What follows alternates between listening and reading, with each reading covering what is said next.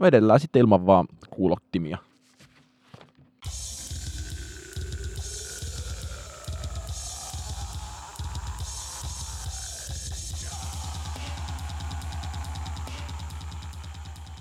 No niin, ja tervetuloa Populaarimusiikki PS Tykitellään pariin.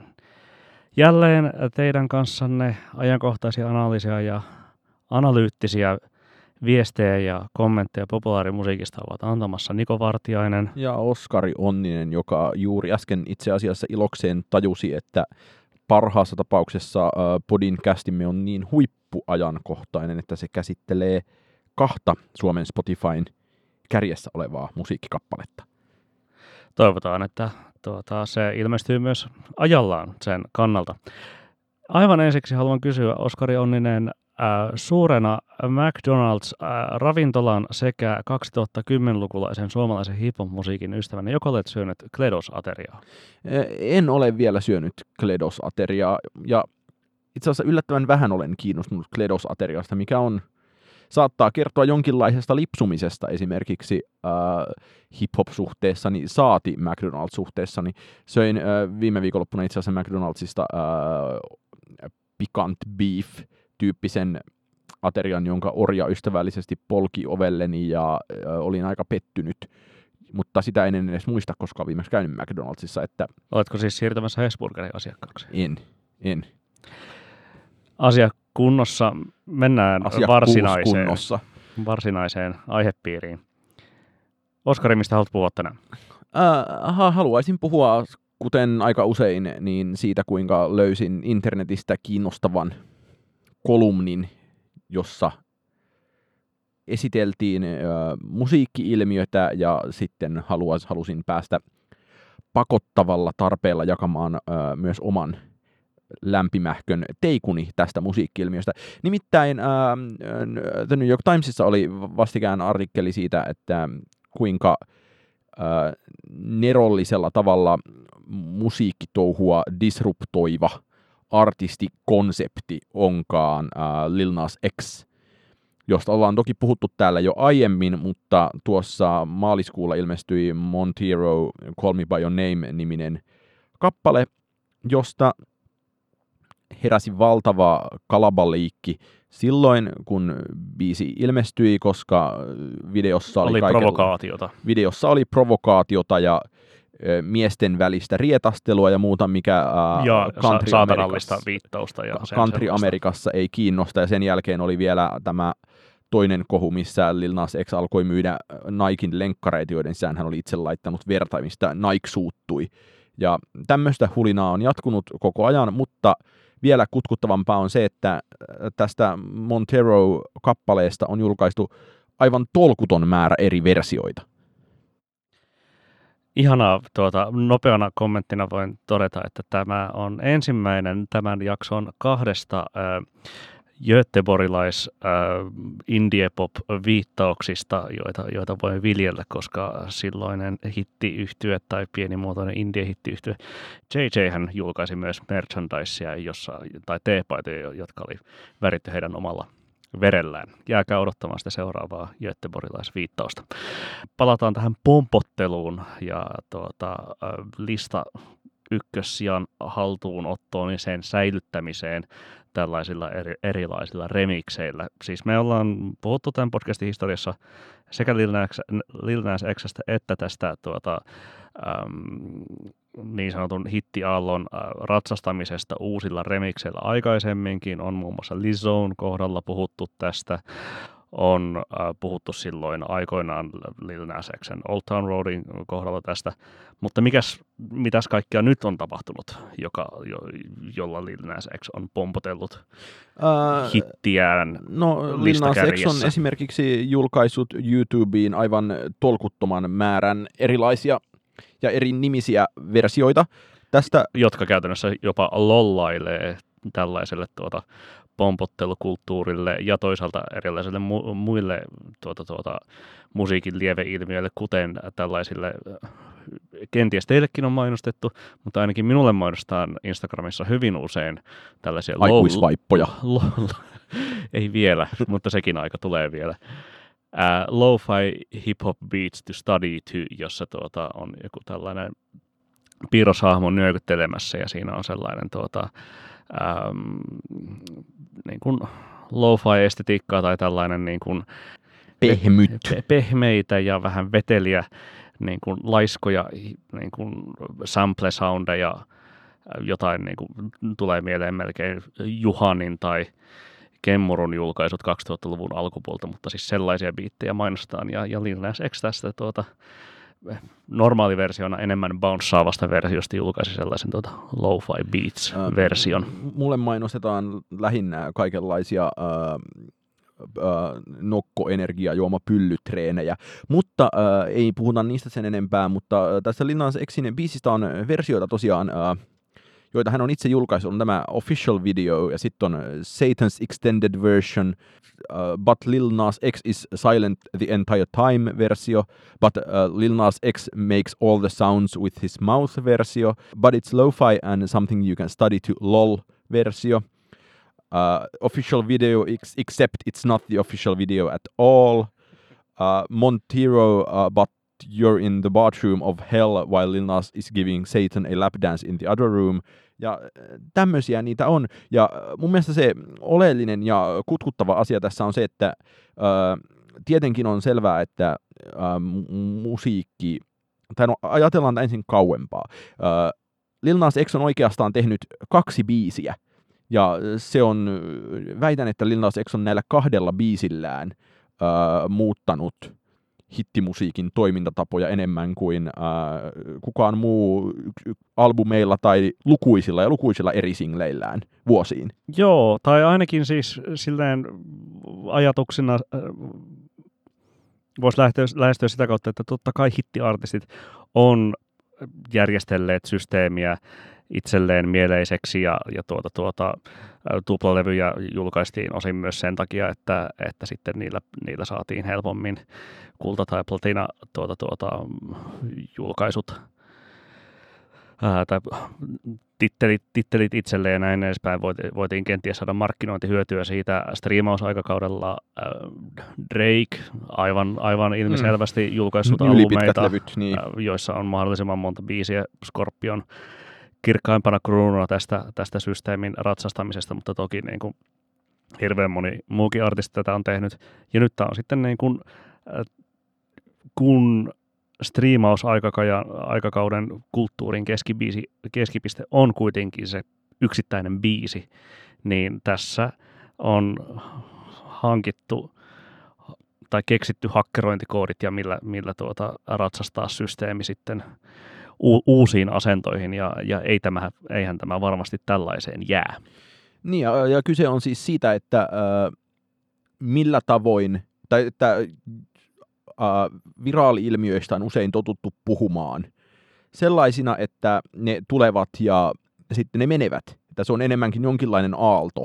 Kyllä. Niin, siis on yksi asia saada itsensä nostettua sen aallon päälle, mutta on vielä aivan eri asia sitten saada pidettyä itsensä sen aallon päälle, ja sitähän tässä Lil Nas X näillä hassun hauskoilla ja täysin niin kuin metatempuillaan yrittää tehdä, ja ihan tehokkaasti onkin tehdä. Niin, ja tässä New York Timesin jutussa sen otsikko on tosiaan Who Needs an Album? Just Keep Remaking the Song, ja tässä todetaan sillä tavoin, että flooding the zone with versions of the original song, it extends its life and crucially upons the question of whether a similar buzz can be generated with a new single. Eli Lil Nas X on, jos ajatellaan, että hän on ollut älykäs ja järkevä toimija, joka haluaa maksimoida tuottonsa. Ai homo economicus, sanoo kauppatieteiden ylioppilas täällä, niinkö? Ei edes homo economicus, mutta ihan älykäs ja järkevä toimija, joka haluaa maksimoida tuottonsa, niin tässä voisi ajatella, että taustalla on ollut se laskelma, että ei kannata tehdä uutta biisiä, joka on aina riski, vaan kannattaa keksiä näitä hassunhauskoja versioita vanhasta, ja ikään kuin, jos ajatellaan, että viraali single on jonkinlainen tsunami, niin tärkeintä on sitten, kun se tsunami jysähtää kaolakiin, niin pyrkiä pitämään vesi mahdollisimman korkealla sen jälkeen. Mutta tässä on nimenomaan kyse siitä, että on selkeästi havainnut, että parempi strategia on luoda uutta pientä viraalisinglejä samasta biisistä uudelleen niin. ja uudelleen. Ja samaan aikaan toinen keskeinen osa tätä Lil Nas Xin strategiaa, mikä sitten on vielä vähemmän ehkä näkynyt Suomessa, on se, että se jatkuvasti trollailee kaikenlaisia konservatiiveja Twitterissä, että se operoi tietenkin, tai kuten muistetaan Old Town Roadin kohdalla, niin siitähän oli se riita, että onko se räppibiisi vai countrybiisi. Kyllä. Ja siitä oli se, tuli sitten myöhemmin Billy Ray Cyrus-versio. Ja... Jollain se oli countrybiisi. Niin, mutta... Jos siinä vaiheessa lähdettiin kyseenalaistamaan sitä jonkinlaista tosi... mielenvikaista dikotomiaa tai niin, tällaista... mielenvikaista dikotomiaa, niin kuin voimakasta kulttuurista rakennetta siitä, että millainen country-artistin vaikka pitää olla. Niin tämä tekee nyt sitä samaa uudesta kulmasta, ja se tekee myös sitä täysin sellaisesta kulmasta, että tulee sellaiset vanhan ajan suomalaiset kirjasodat ja niin kuin Jumalan pilkka mieleen, että tosi... julkeaa konservatiivien trollaamista, koska tiedetään, että Yhdysvallat on niin typerä maa, että sillä saa siellä maksimaalisen julkisuuden, ja samaan aikaan tiedetään, että se ei vahingoita häntä siinä kohdeyleisössä, josta hän on kiinnostunut, joka on tosi iso. Kyllä, koska voi olla polarisaation toisella laidalla ihan joka tapauksessa. Sinänsä niin kun toivotan hyvin tervetulleeksi tämän ajatuksen siitä, miten luodaan sitten biisistä aina uusi vähän niin kuin hassutteleva ja metapopanderikin versio markkinoille, jota sitten syytää myös ihan aidosti niille Lil Nas X:n Montero-kappaletta rakastaville ihmisille, ja sitten siellä voi olla jotain niin kuin uuttakin ja hauskaa löydettävää. Vaikkapa viime vuonna, kun näihin aikoihin Arttu Wiskarin Tässäkö tämä oli soi kaikkialla, niin olisi siitä ollut ihan niin kuin virkistävää kuulla sitten. Niin se hautausmaa-versio, jossa tarina päättyy eri tavalla. Esimerkiksi, tai sitten vain niin kuin joku, sanotaan, trappiversio niin kuin biisistä tai Erika Vikmanin cover, tai siis sille, niin, Samuli Edelmann ja Mika Träkkinen versio. Niin, kyllä. Et sinänsä terveiset vaan sinne niin, anteeksi, Samuli EDM tietenkin. Se on oikea mökkitieartisti, on Samuli EDM ja Mika Träkkinen. No niinpä tietenkin. Tai Pasi ja Anssi, mutta terveisiä vaan sinne mökkitielle, että ottakaa ihmeessä Lil Nas X:n pelikirja käyttöön. Niin, tuossa New York Times-artikkelissa tosiaan muistutettiin se, että Old Town Roadissa julkaisi lukuisia versioita, mutta se, että Lil Nas X ei ole vieläkään julkaissut yhtään kokonaista albumia. Ja se oli se EP, jonka niin kuin biisejä kukaan ei oikein muista. Niin, ja että se on oikeastaan julkaissut 2 singleä, joilla on ollut molemmilla näin... vankka penetraatio. Tai maanjäristysmäinen vaikutus, ja sitten se mun mielestä myös kyseenalaistaa sitä, että minkä tyyppisinä kokonaisuuksina jotain niinkin inhottavan kuuloista asiaa kuin artistikehitys tulisi ajatella, että jos nyt sitä muistelee historiaa, niin se, että joskus jonkinlainen niin aikakausi vaihe on voinut tarkoittaa vaikka 3 levyä. Ja sitten jossain vaiheessa se meni sellaiseksi, että levyn välein vaihdetaan hiusväriä. Ja sitten... Viittaatko tässä nyt erääseen Suomen Spotifyn kärjessä myös esiintyvään artistiin? Joka ei nyt enää itse asiassa vaihtanut hiusväriään. Eli ilmeisesti sama entinen vaihe jatkuu. Palataan myöhemmin siihen. Mutta Lil Nas Xin tapauksessa se selkeä era, niin se on 1 biisi. Ja se, että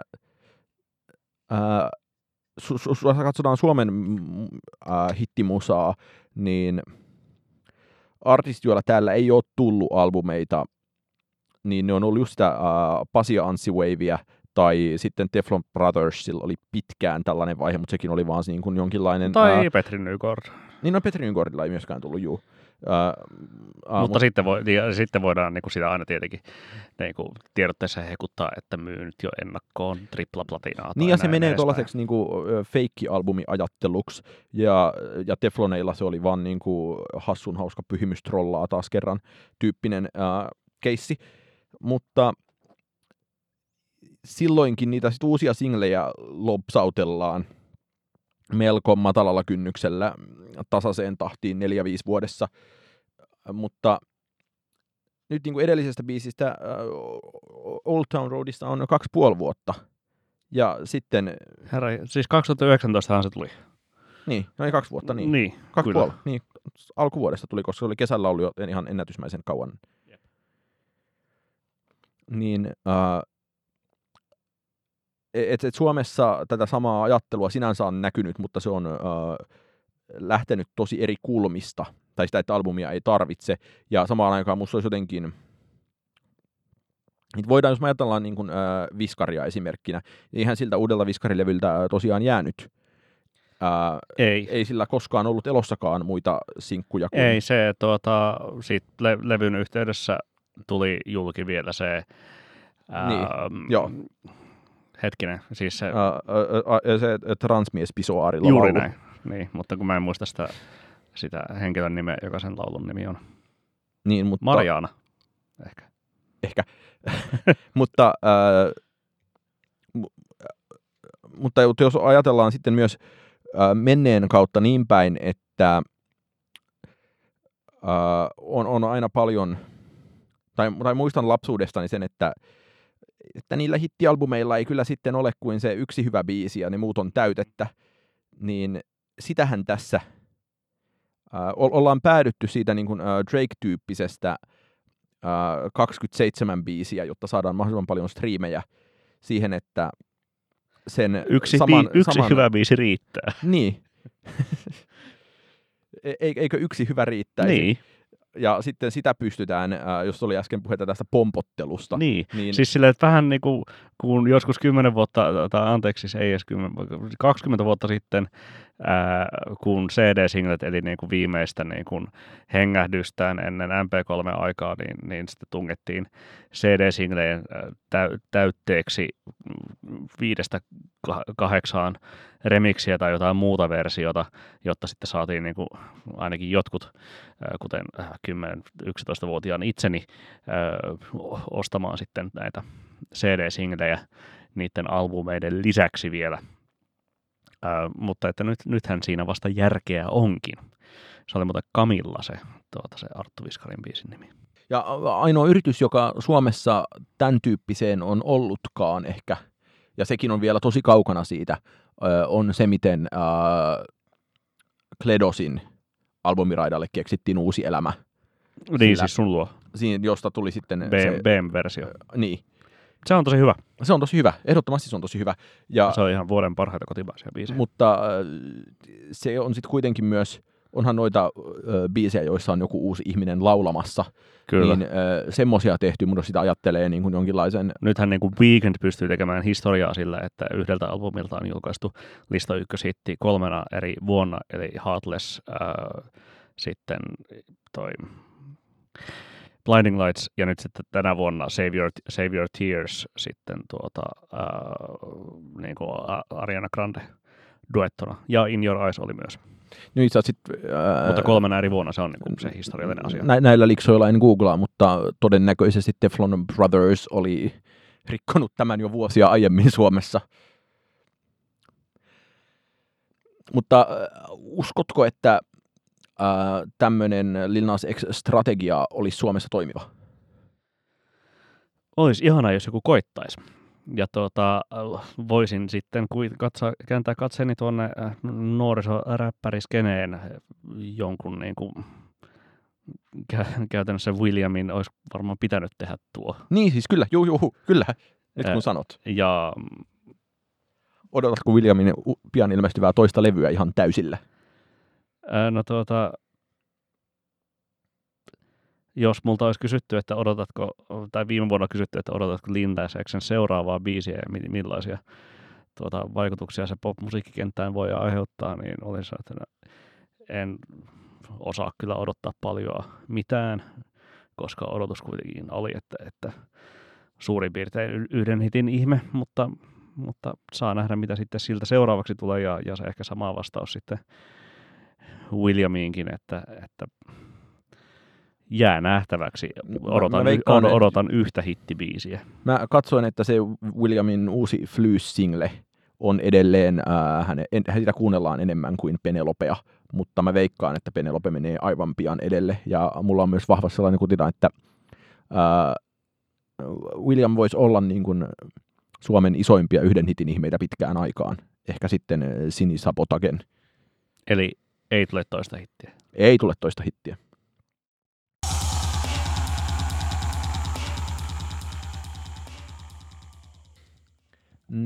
No, Niko Vartiainen, mistä hitistä me sitten puhuttaisiin? Puhuttaisiinko siitä jo aiemmin mainitusta hiuksiaan värjäävästä suomalaislaulajattaresta, joka ei ole tällä kertaa laittanut uutta tukkaa, vaan lähtenyt liikenteeseen vanhalla tukalla, ja voisi kysyä kenties jonkun toisen vanhalla biisilläkin. No sepä kuulostaa mukavalta. Mistä tiesit, että Yleisradion monikykyinen politiikan toimittaja Robert Sundman, joka myös monikykyisesti edustaa Ja ei tyhjää poissa podcastissa, jota kannattaa kuunnella, lähestyi minua viime sunnuntaina hätääntyneellä viestillä, että onko hänessä... Anna Robert Sundmanin imitaatio. No minäpä annan. Auta, Oskari. Onko Sannin uusi biisi tosi selkeästi Charlie Puthin Attention? Ei ole välttämättä maailman paras Robert Sundmanin imitaatio, mutta ei myöskään Sannin biisi ole maailman paras Charlie Puth Attention -imitaatio.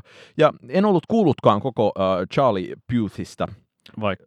Tai varmaan artistista olit kuullut. Ei kyllä soittanut mitään kelloa. Tokihan hän Fast and Furious 7 Paul Walkerin tällaisena exit-tunnarina tuli tunnetuksi Wiz Khalifan kanssa See You Again -hitin myötä.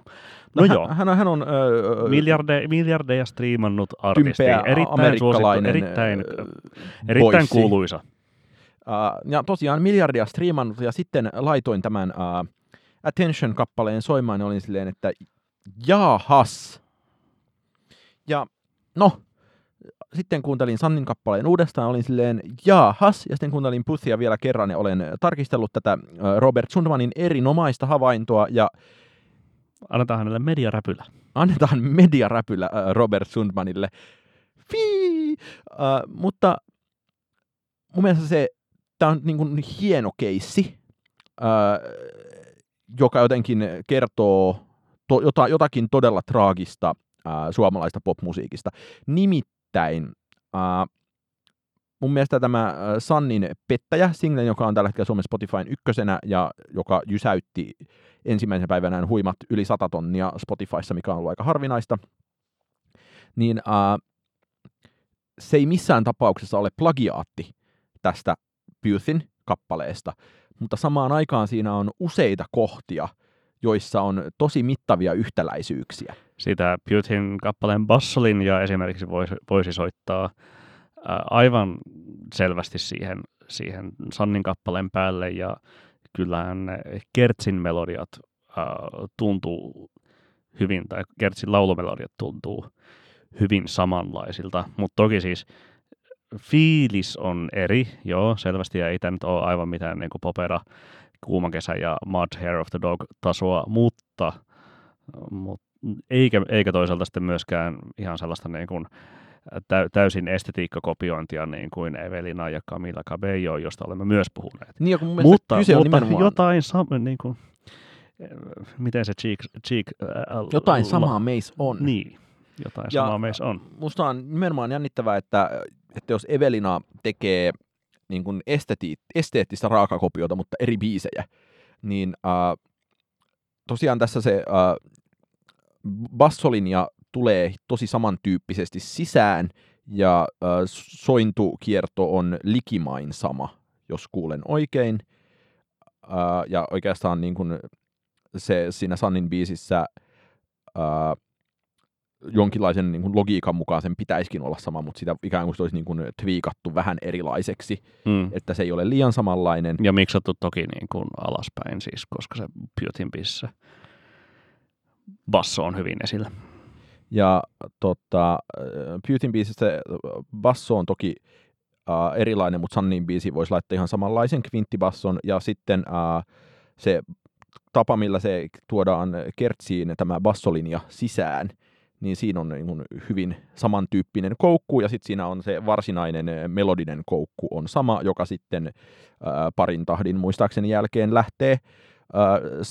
Biisit lähtevät eri teille, joten se ei ole missään tapauksessa plagiaatti, se ei ole missään tapauksessa edes kopio, mutta näiden molempien kappaleiden osien summat menevät niin kuin kivuliaalla ja nololla tavalla lähekkäin. Mm.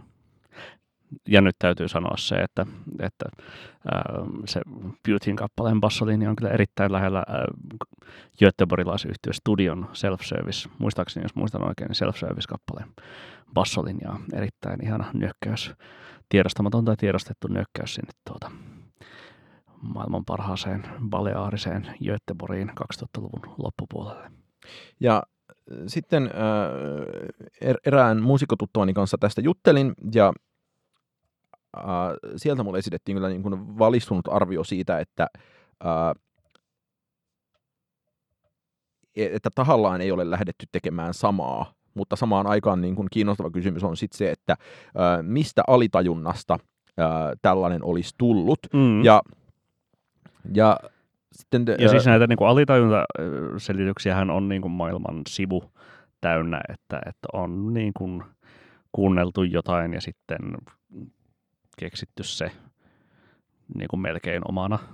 Ja kun tässä nimenomaan tuntui siltä, että jos katsoo vaikka miten se Sannin edellinen levy meni listoilla, niin sehän oli, no toki siellä levystä kuuli sen, että se oli aikamoista mailan puristelua, se sen teki meni, ja nyt mailaa se selkeästi siis puristetaan. Lelu, ei kun Trippi.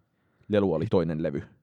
Nyt ilmeisesti seuraava on sitten 5. No niin, kyllä, mutta sinä olet meistä se Sanni-asiantuntija. Joo, olen, kiitos. Mutta siinä on tuossa tuon Pettäjä-biisin kanssa on selvästi ollut ihan hillitön paine tehdä todella iso hitti. Ja sitten se teoria, joka mulle tästä mainittiin tähän liittyen, oli sellainen, että se kuulostaa siltä, että siellä ennen kuin ollaan alettu tehdä biisiä, on kuunneltu jotain Biggest Hits-soittolistaa.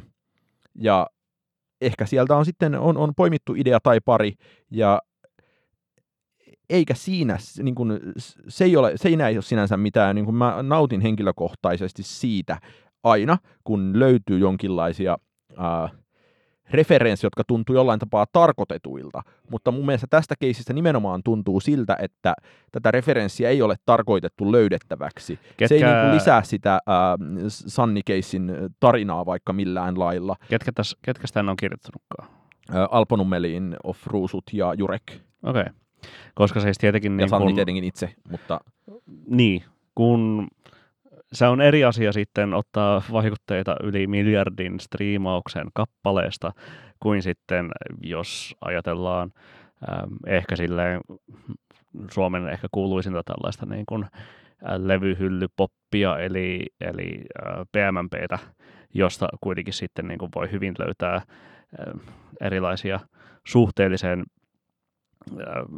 selviä silmäniskuja sitten johonkin pop-nörtin levyhyllyyn, kuten vaikkapa, en tiedä, siis tässä nyt on puhuttu podcastin historiassa Vampire Weekendistä ja Merimiehen laulusta. Ja löysin tänä aamuna sen, että rusketusraitojen säkeistö on täsmälleen sama kuin Annie'n Greatest Hitin kertsi. Kyllä, ja tietenkin, että niin kuin melodia löytyjä voi hyvin tehdä, ja nämä on varmaan niin kuin ihan kunnioittaviakin silmäniskuja ollut Sjörussin osalta, jos uskomme näin, mutta että niin kuin Ja tarkoitus ei ole siis mitenkään myöskään niin kuin halverata tai niin kuin alentaa Alpo Nummelin ja Jurekkia tai Sannia, mutta on ehkä vähän hupsua sitten, että tällainen näin suora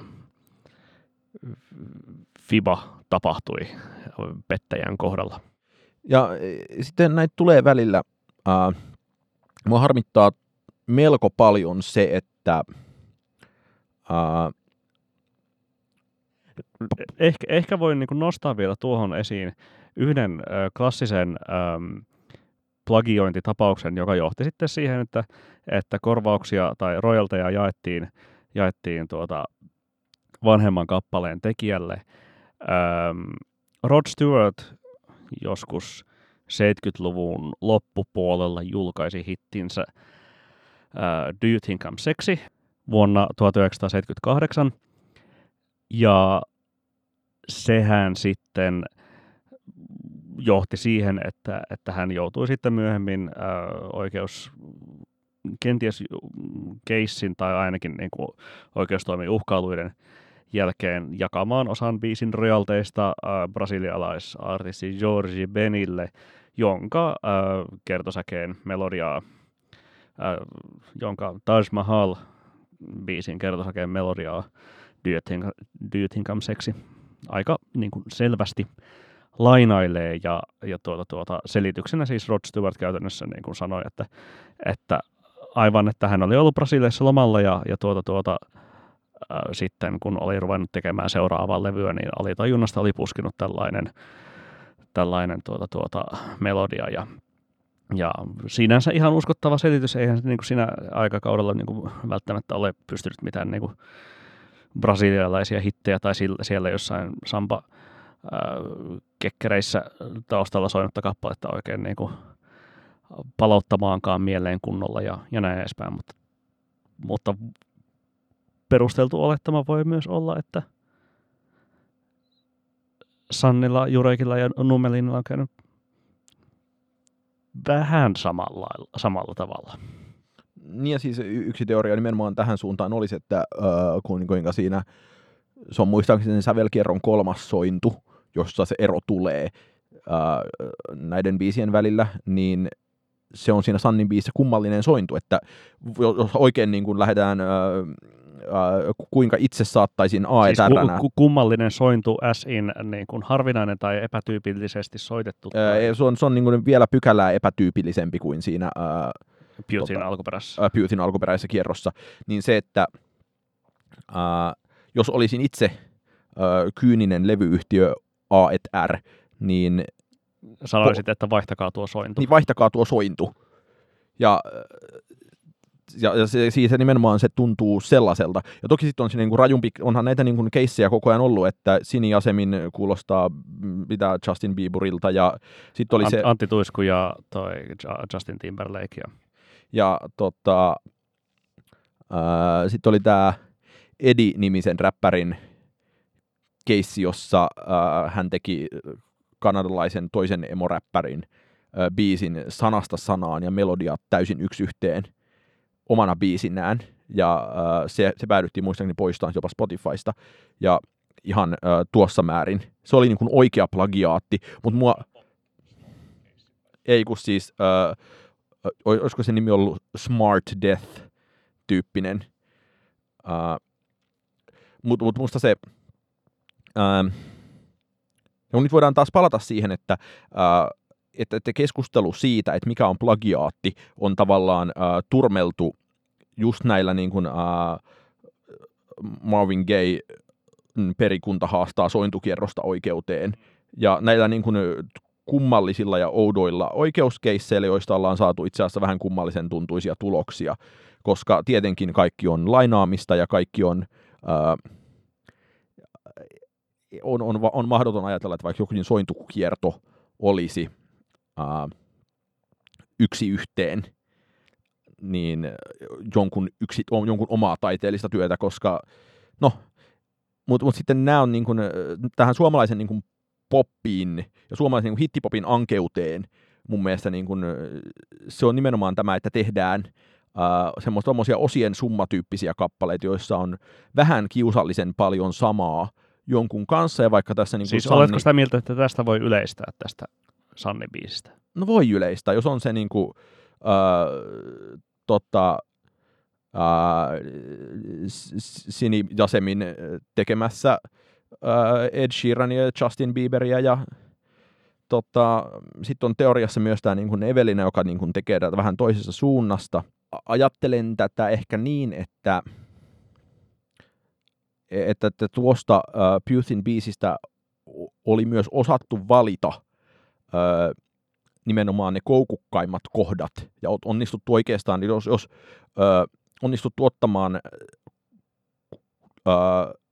krusiaaleimmat ja koukukkaimmat palat ilman, että se niin kuin on oikeastaan, vaikka se yksi melodiapätkä on ehkä vähän pitkä, mutta sekin nyt menee, ja mun mielestä siellä on nimenomaan poimittu silleen, että entä jos tässä nyt sittenkin on mietitty tätä biisiä ja otettu tasan ne kohdat, kuinka paljon voi ottaa ilman, että kukaan alkaa syyttää plagiaatiksi, koska sehän olisi taas niin kuin, ei kukaan lähde mihinkään oikeustoimisekoiluihin, mutta miksi se on tällainen hätä? Se mua ihmetyttää, varsinkin sitten ajatellaan, että monessa mielessä Sanni on profiloitunut kuitenkin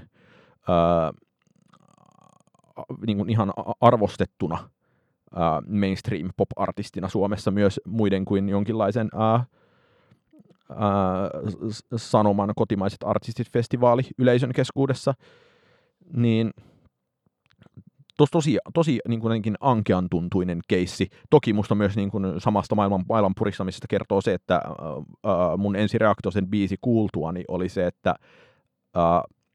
vaatii jotenkin tosi paljon taitoa hukata oma ääni, että niin, vai heti silloin, kun et edes tiennyt tästä, niin, kyllä.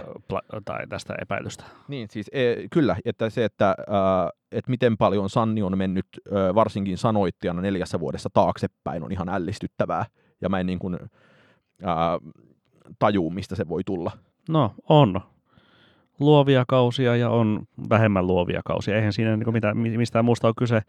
Sitten kuitenkin täytyy vetää ihmiset keikkalavoille ja luoda tavalla tai toisella uusi show, varsinkin kun Sanni on itsekin ihan omasta syystään, siis ihan omasta hyvästä syystään asettunut myös rimaan aika korkealle, niin odotusarvot on olemassa niin, ja Sannin niin, uusille että, tulemisille. Ja toisinpäin niin, että mitä olen Instagramia seurannut, niin kai siellä niin kuin vuoden ajan on tehty biisejä, niin tai ainakin noin vuoden ajan on tullut todella paljon studiotyöskentelykontsua, niin jumalauta, että siinä vaiheessa sitten se, mikä sieltä tulee ulos, niin on kiusallisen lähellä jotain muutaman vuoden takaista riittävän randomia megahittiä. No, odotellaan sitä Mökkitien Recordsin Erika Vikmanin Mäkin haluun pizzaa -kappaletta, jota tiisattiin jo 2018 kuvatussa Unelmia ja studiohommia -sarjassa. No, odotellaan sitä. Mitä sä, Niko, haluat suositella?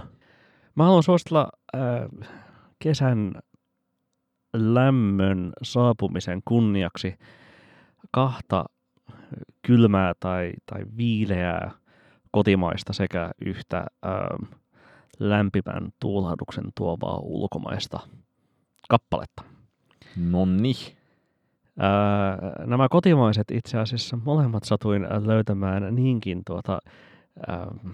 mun soittolistalta keski-ikäisestä paikasta kuin Radio Suomen taajuudelta, kun olin viikonloppuna vanhempieni luona ja satuin keittiössä kuulemaan Veli Kauppinen Uuden äärellä -ohjelmaa, jossa... Eli siis vanha Veli Kauppinen. Kyllä, vanha kunnon radiomafiankin taajuuksilta jo tutuksi tullut Veli Kauppinen soitti ensinnäkin Mänttä Vilppulalaisen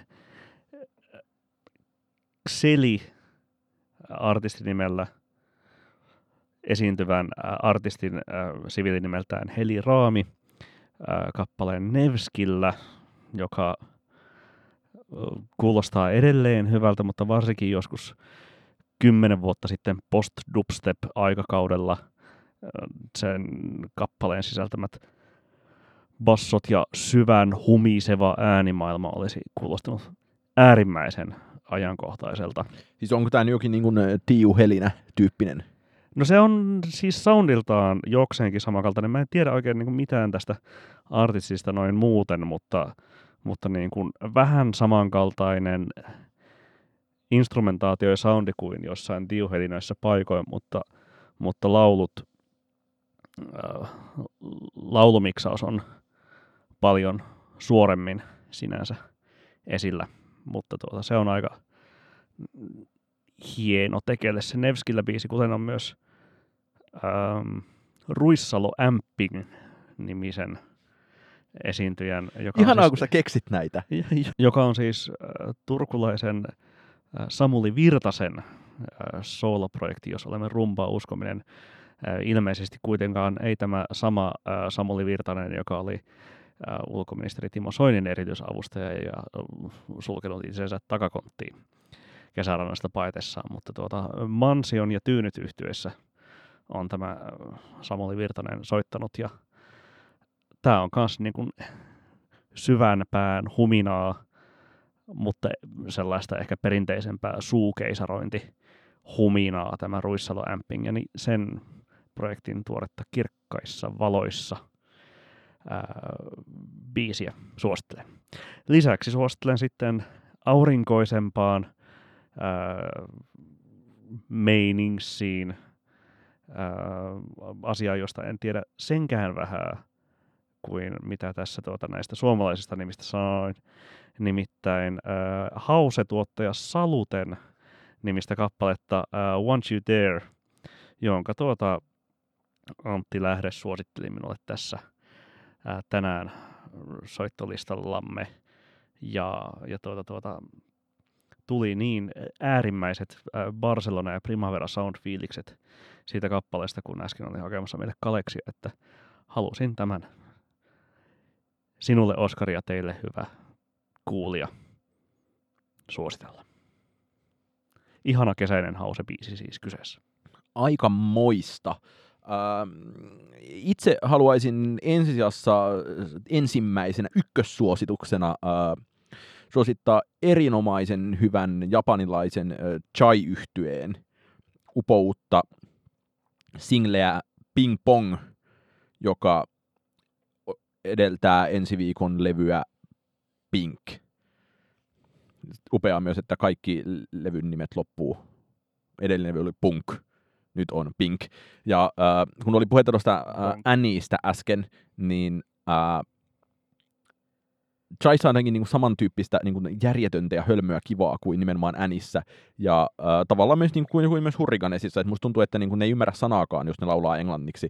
Ja sitten on englantia sekaisin ja japania sekaisin ja niin naiveja ja typeriä ja ihania hokemia. Ja sitten tässä ping-pong-kappaleessa on todella sellainen peak Digimon-tunnari-henkinen kertsi. Se ja sitten toki aiempi biisi Action on levyn huippuhetkiä, mutta tämä Pink-levy tulee ensi viikolla ja voin todella lämpimästi sitä suositella. Onko kesän hittilevy? Kyllä sillä varmaan suurta iloa saadaan aikaiseksi oikeina hetkinä, veikkaisin. Kesän hittilevy on kyllä Japanese Breakfastin levy, joka tulee kesäkuun alussa. Sen kuulitte myös täältä. Mutta nyt jos sinäkin suosittelit noin montaa, niin sitten hyvin sattumanvaraista, helteistä materiaalia, nimittäin kokoelmaalla Ola Interior Spanish Ambient and Acid Exotism 1983-1990. Nyt sä oot keksinyt tämän. En ole. Siinä kannessa on sellainen... onko tämä niinku, jälleen joku Light in the Attic meemigeneraattorin tuuttaama kokoelma? Itse asiassa tämän levyyhtiön nimi on Bongo Joe. Ja siinä kannessa on filmikuva hieman möhähtäneestä miehestä rannalla ilman paitaa silleen, että hänen päässään on valtavan kokoinen punainen, tomaattimainen pallo, jossa on valtavat silmät ja niin kuin hymynaama. Kuulostaa siltä, että jos Resident Advisor jakaisi vielä arvosanoja, niin olisi takuuvarma sellainen 4.2/5. Mutta täällä on tosi paljon kaikkia kivaa huminaa. Tykkään erityisesti Finnish Afrikae artistin bändin, en tiedä neljäntenä tällä levyllä olevasta Hybla-kappaleesta. Mutta Best Random Music, tämä kokoelma. Varsinkin nyt, jos on vielä hetken lämmin, niin sen makuun kannattaa päästä. Näihin humina-terveisiin täältä tuulettimen huminan keskeltä. Meillä ensi kerralla taitaa olla vieras tulossa. Kyllä, näin pitäisi olla. Mutta yritämme taas saada 2 viikossa podinkästiä kasaan. Pahoittelut innokkaille kuulijoille kaikenlaista lipsumisesta, mutta välillä elämä sillä tavoin heittelee. Maksakaa apurahaa, niin podikin tulee niin ajoissa. Ei muuta kuin PS. Tykitellään.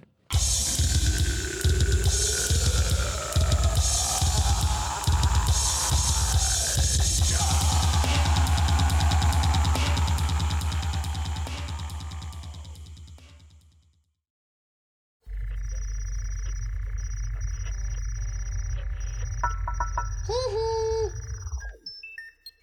Jakso.fi